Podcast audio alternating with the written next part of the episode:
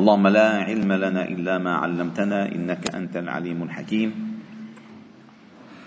علمنا اللهم ما ينفعنا وانفعنا بما علمتنا وزدنا علما. واجعلنا ممن يستمعون القول فيتبعون أحسنه. وأدخلنا برحمتك في عبادك الصالحين. آمين. وبعد أيها الأحباب الكرام فلا نزال معكم في مجالس القرآن ضمن دروس قرآن الفجر.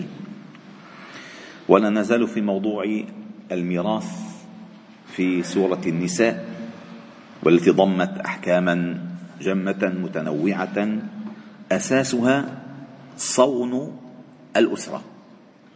أساسها صون الأسرة وبدأت بأضعف من في الأسرة وهو اليتيم. ثم بالنساء ثم بعد ذلك ما ترك المتوفى المتوفى حين وفاته من بعده. هذه أمور الله تعالى فرضها. ويقال في اللغة العربية متوفى ولا يقال متوفي. فإن المتوفي هو الله. والمتوفى من وقع عليه فعل الوفاة وهو الميت. لذلك أحيانا كما ذكر بعض الظرفاء أحيانا أن تجهر بالعلم أمام الجهلاء فإن ضريبته غالية. أن تجهر بالعلم. العلم الدقيق أمام الجهلاء فإن ضريبته غالية. فمرة كان واحدا من عشاق اللغة العربية في جنازة. في جنازة.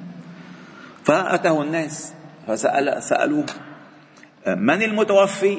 العدل من المتوفي؟ فقال لهم الله. فنزلوا في قتله واتهموه أنه كافر لجهلهم. هو قال صحيح. وأحيانا يعلم هو الأصل أن يقول لا يقال المتوفي المتوفي هو الله والمتوفى هو الميت. فالآن بعدما ذكر الله تعالى الآية الأولى في في قضية الميراث في ميراث الأولاد والآباء والأمهات. الأولاد والآباء والأمهات. وقلنا لهم وقلنا أن للأبناء ثلاث حالات وللأمهات والآباء ثلاث حالات. الآن إلى الأزواج. الأزواج. ومن غريب أمور الميراث أن نصيب الزوج والزوجة يعطى قبل نصيب الأم والأب وإن الثلث للأم أو السدس للأب والأم يحسب لهما بعد استيفاء حق الزوج أو الزوجة. فإن لهما السدس أو الثلث بعدما تأخذ الزوجة أو أن تأخذ الزوج حقه من الميراث. بعدين ما بقي السدس مما بقي والثلث مما بقي. الآن بدأت الآية بقوله جل جلاله ولكم هذا خطاب لك لكم يعني الذكور يعني للأزواج. ولكم نصف ما ترك أزواجكم إن لم يكن لهن ولد. فإن كان لهن ولد القضية زوج زوج ومعه زوجة الزوجة توفيت. هذه الزوجة عندها مال. فلهذا الزوج نصف ما تركت الزوجة إن لم يكن لها ولد. فإن كان له ولد فلكم الربع مما تركنا من بعد وصية يوصين بها أو دين. هذه القاعدة الأولى. القاعدة الأولى التي توفت الزوجة. ومن بقي الزوج. فالزوج يأخذ نصف نصف المال إن لم يكن عندها ولد فإن كان عندها ولد فيأخذ نصف النصف وهو الربع. ومتى يأخذ هذا الربع؟ إن كان عندها ولد أو متى يأخذ هذا النصف؟ إن كان عندها ولد من بعد وصية يوصين بها أو دين. يعني بعد أن تنفذ وصيتها. وقلنا سابقا الوصية بالثلث. فأوسط كانت كانت معها كان معها 3000 دولار مثلا.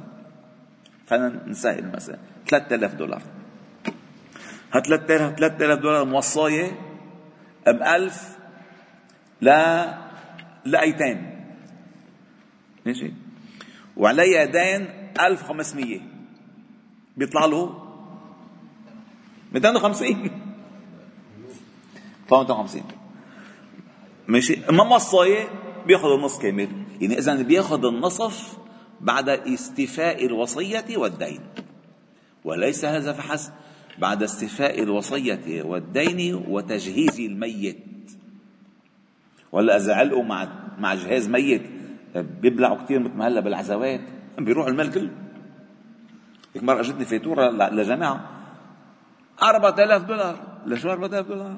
لشو عملي له؟ قال استقبال المعزين. وشو هذا؟ فالمهم فإذا هذه الصورة الأولى.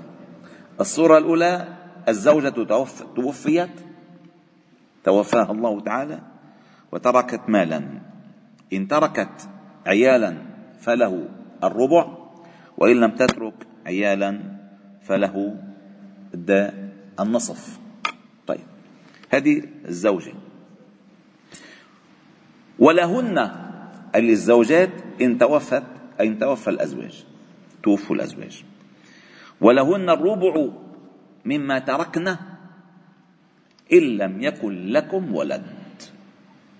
فإن كان لكم ولد فلهن الثمن مما تركتم من بعد وصية توصون بها أو دين. نفس الصورة على من الزوجة إلى الزوج.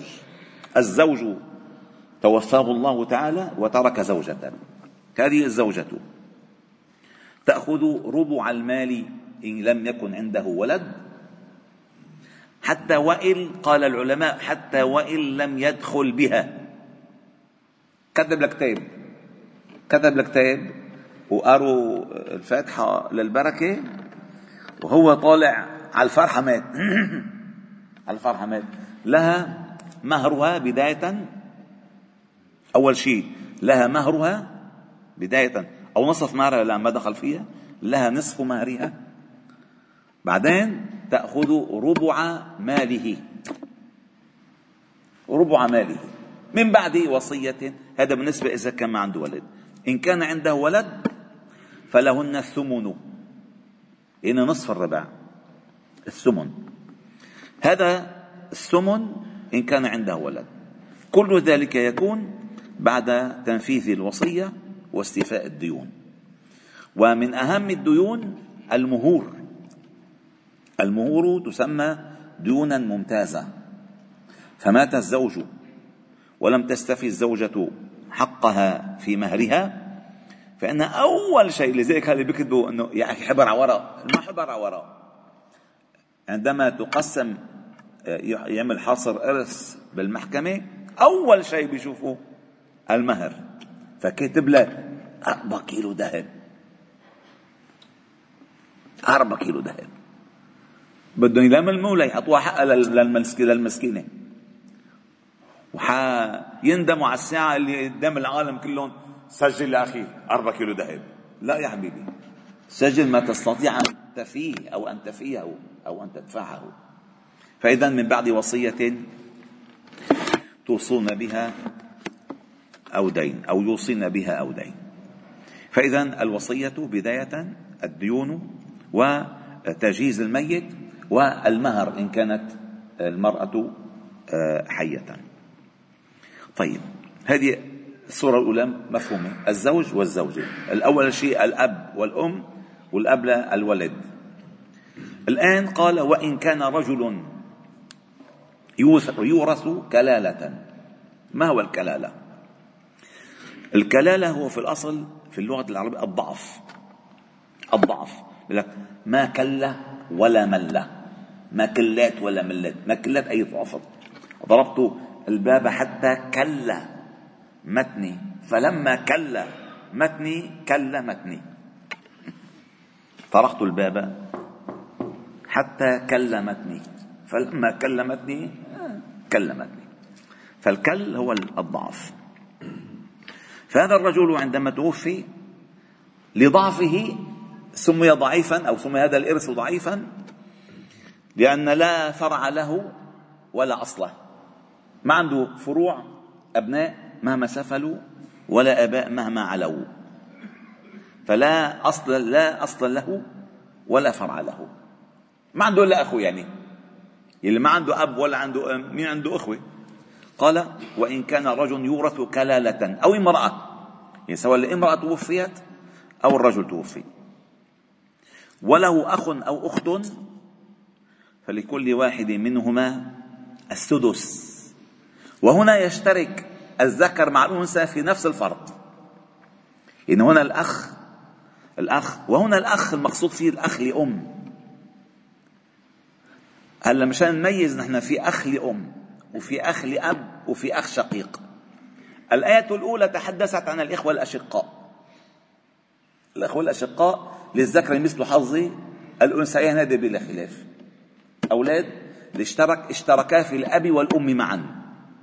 المشتركان المشتركون في الأب والأم الواحدة فهما إخواء أشقاء.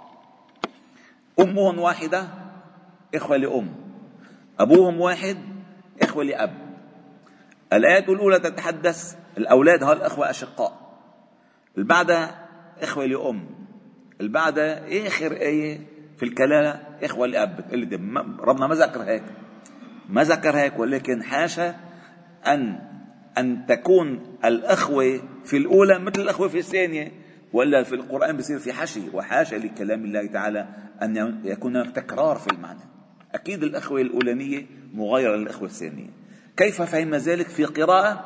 وإن كان رجل يورث كلالة وله أخ أو أخت لأم في قراءة لأم توضيحية. فمشان نفهم أكثر أنه شو الأخوة لأم وأخوة لأب وأخوة الأشقاء؟ عبد الله تزوج من مريم. لما تزوج من مريم مريم عندها أحمد وسليمة. وعبد الله عنده محمد وحليمة. ولما تزوجوا عبد الله ومريم اجوا جابوا آه، آه، آه، آسيا آسيا وسكينة. آسيا وسكينة إخوة أشقاء. إخوة أشقاء. واللي مع الأم إخوة لأم. واللي مع الأب إخوة لأب. هيك يعني. فقال إخوة لأم وإن كان يورث كلالة أو امرأة وله أخ أو أخت فلكل واحد منهما السدس. واحد واحدة بوحدة فإن كانوا أكثر من ذلك فهم شركاء في الثلث يعني بيشتركوا بالثلث هلا بتقول لي والباقي ببرموا على العصبات. ما في حدا يعود المال كله لهم. إذا ما في حدا. قال فلكل فهم شركاء في الثلث من بعد وصية يوصى بها أو دين غير مضار. كذلك الاستيفاء يكون بعد الوصية. والوصية والدين يكونان غير مضار أي غير مضار بالوصية وغير مضار في الدين. يعني يكون الوصية ليس لا, لا ضرر فيها والله ما بحق له الوصي أكثر من الثلث ما بحق له وصي لوارث. الإيصاء بغير الثلث بأكثر من الثلث ضرر والإيصاء والتوصية للأصحاب الإرث لا ينفذ. هذا اسمه ضرر. ما هو الدين المضار؟ ما هو الدين المضار؟ الدين المضار قبل أن يموت قال لفلان علي دين. أكثر مما يستحق. لأن هو له بالأصل خمسة آلاف قال خمسين ألف. ليش؟ مشان يحرم الورثة. هذا اسمه دين مضار. أو بعد وفاته أتى أحد وقال ادعى ادعى أن لهذا الميت لهذا الميت عليه دين له في ذمته بكذا وكذا وهم قالوا هيك. هذا اسمه دين مضار. دين مضار إما أن يكون من الدائن أو من المدين. ثم قال الله تعالى وصية من الله. أي هذا الذي سمعناه الله يوصيكم أن تفعلوا يوصي الله في أولادكم ويوصيكم أن تعطوا أصحاب الحقوق حقها. والله عليم حليم. والحمد لله رب العالمين. سبحانك وبحمدك نشهد أن لا إله إلا أنت. نستغفر ونتوب إليك وصلي وسلم وبارك على محمد وعلى آله وصحبه أجمعين والحمد لله رب العالمين.